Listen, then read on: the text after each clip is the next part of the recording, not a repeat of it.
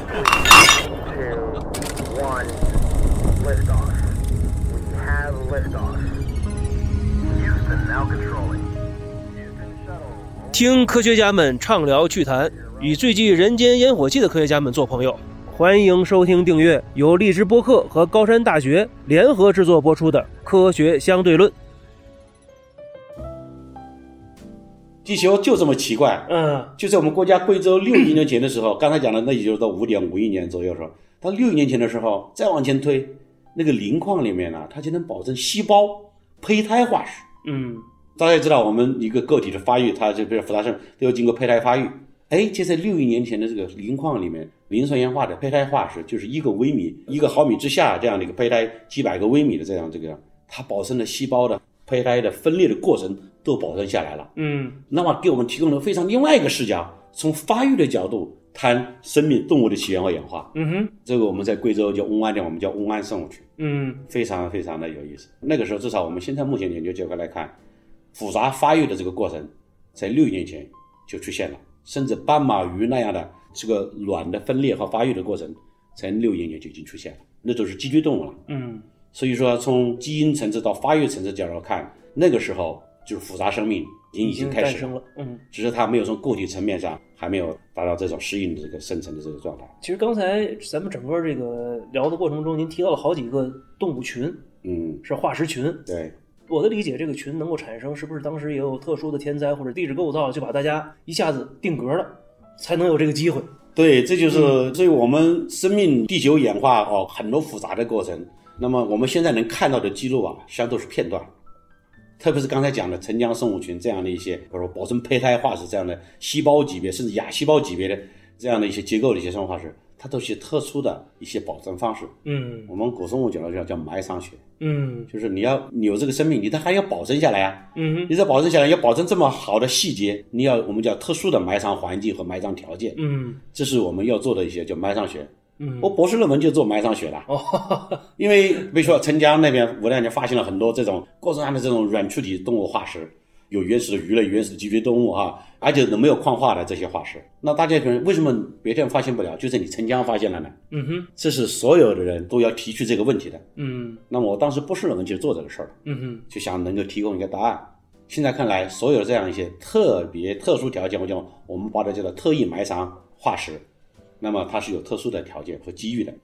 从那种特别的成绩环境、特殊的这种啊物理的、化学的各种环境这都是我们的凑在一起，幸运。就在这个点、这个时间把它保存下来。是是，这个让我想起来了。前两天和那个就是他们天文学家，就是张川南教授他们去聊这个黑洞的时候，对他就是说，如果黑洞是正常的，它没有跟其他的这个恒星系统发生交互的话，没有吞噬它的话，我们是看不到它的。看不到，对 对，它就静静的在那里，挺好的，你也不知道看不到，它也不发光，什么也没有。对，但是它一旦动起来，跟其他的恒星系统发生了交互，关系是吧马上就会就露出马脚对，露出马脚了。对，实际上咱们这个道理是一样的，哎是的，你可以探测，是是是，是这样的，这就是你得有机会。对，所以呢，所以我们从这个角度来说，我们目前碳演化过程，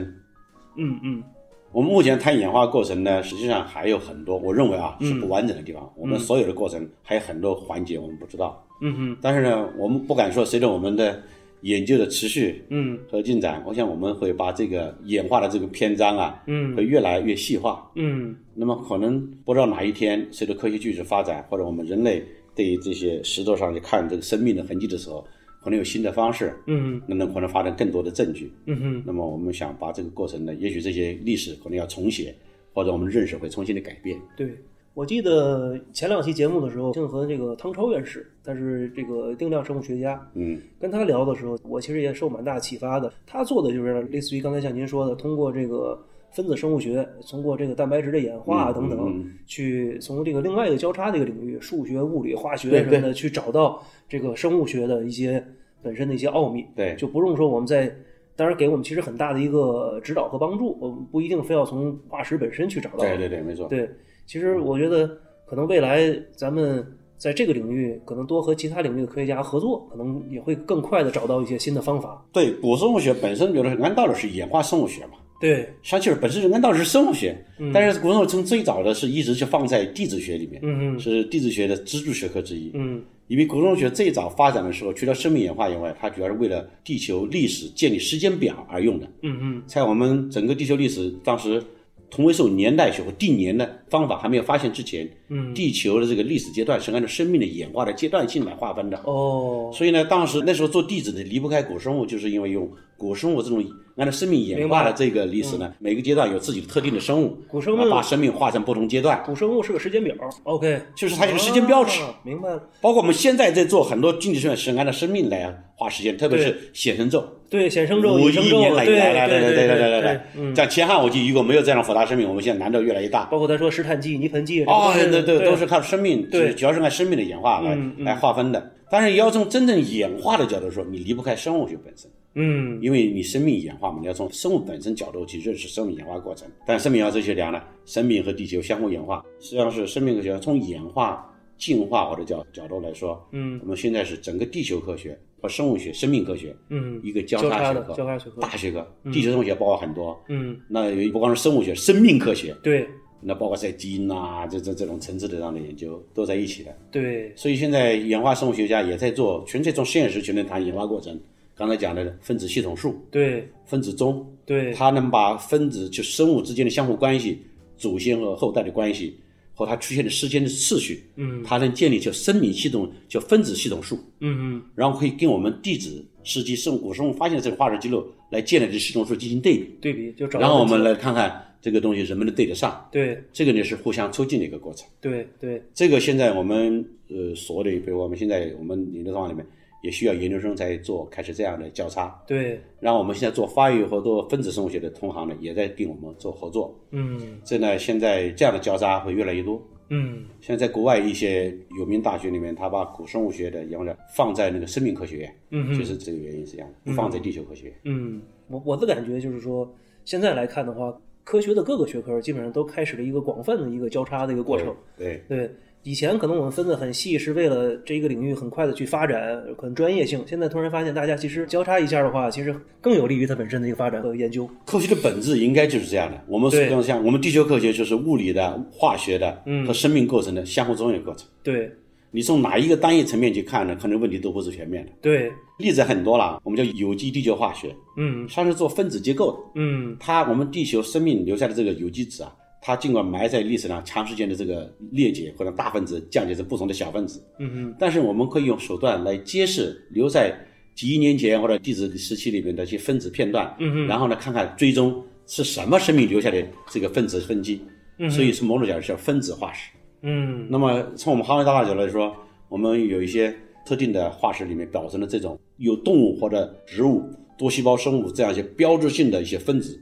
那么我们也可以去作为记录来演化过程。其中典型的例子就是海绵。啊，海绵海绵动物老的海绵动物是一直从传统上讲是动物里面最老的一是的，只，是的，是的啊，它没有肠道，它也没有口，对它通过那些的细胞的纤毛，就是是里细胞嗯纤毛，然后形成伪循环，比如外面的这个水流进到体腔那边吸收过滤一下过滤一下，吸收那些有机颗粒，是，然后排出去。嗯这种生命的起源，它这个海绵它留下一种特殊的这个叫生命标志化合物，就是分子，对。它还容易能够识别，还不容易降解。对，那么最近前些年，我记得还是很热的一个课题，就是说阿曼这个时间段，就六亿年前后啊，嗯。有石油，它呢有很多钻井，那么它把那个里面的有机分子啊拿来测试，发现了海绵的标记化合物，，OK，说海绵在前汉武纪出现，甚至在冰期干掉大冰期七亿年之前嗯。就出现了。嗯。那就是说，那意思就是动物，嗯。在那时候已经有了，只是我们没有发现个体，但是我们发现它的分子。对，这样的工作也是能够帮助我们回答很多原来回答不来的问题，嗯很多有意思的问题，这样的问题。对，那我们可能换一个普通小伙伴我们容易理解的一种方式，就是说，如果这个地质变迁过猛，让大量的动物在一个地方死亡埋藏的话，可能会形成石油，对吧？然后这个植物呢，如果是这种大面积的这个死亡和埋藏的话，形成煤炭。但是如果这个不用力过猛，某种特殊条件的话，我们会形成化石群，可以这么理解吗？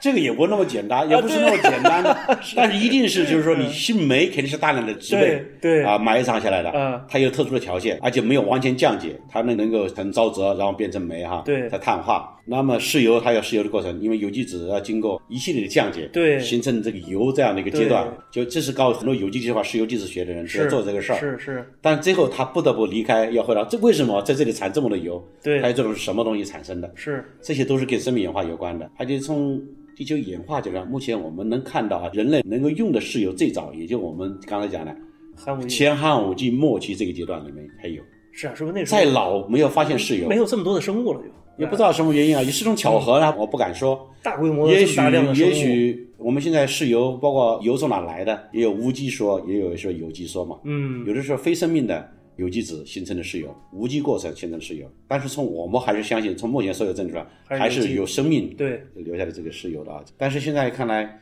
那为什么到了这个阶段才有，老了没有呢？当然，它很简单的说了。因为地质时间越老，它那个分子降解越来越多，受热过程越来越多，嗯，它可能过成熟了，嗯石油呢不成石油了，可能生成气了，啊那分子降解越来越厉害了，所以呢不形成石油了，这是一方面，但也不排除，我觉得很是一种巧合吗，嗯就这么复杂生命起源的前后，石油真正才有发现，这肯定背后有什么道理 在这里？也许是真核生命啊，就是真核生物或者嗯造成这种大量的这个原始生产力。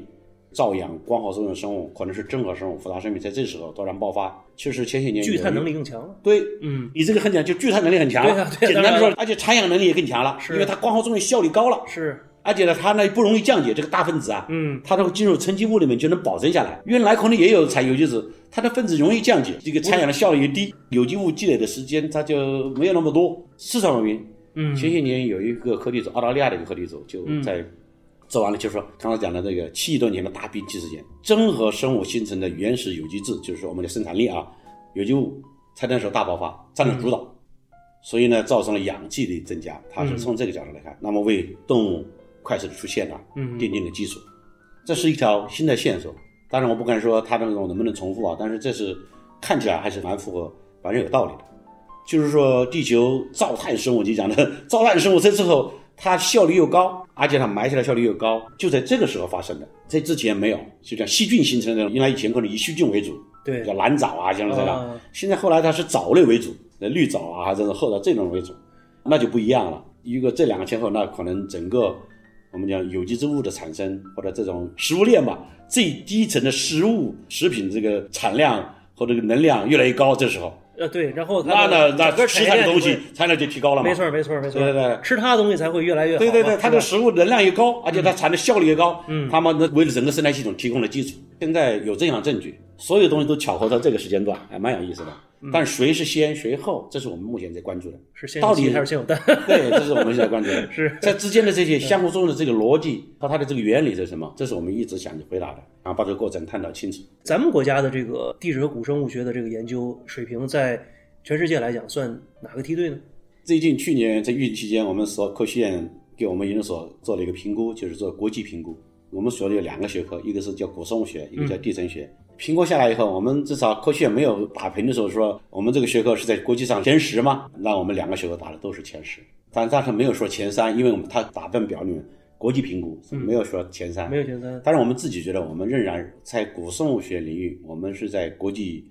最前沿。但是这是总体来看，但是呢，国际同行给我们的一个评价是我们是不是还有学科的这个全面性，而且是新的方法和理论的呃 这个方面嗯可能全面上可能不一定就是不是全面的嗯领先，可能在某些方面是领先的，整体上是领先的，为什么呢？它的跟国际同行是一差不多水平。但是呢，我们还有很多地方还是有差距的。从我个人角度，这种现状，那么我们现在需要下一代的科学家就是去做嘛，要接轨，因为很多现代的技术方法，刚才我今天跟前面聊天，我们还有很多定量的方法，对，高科技、高技术方法、新的理论模型，这是我们所欠缺的。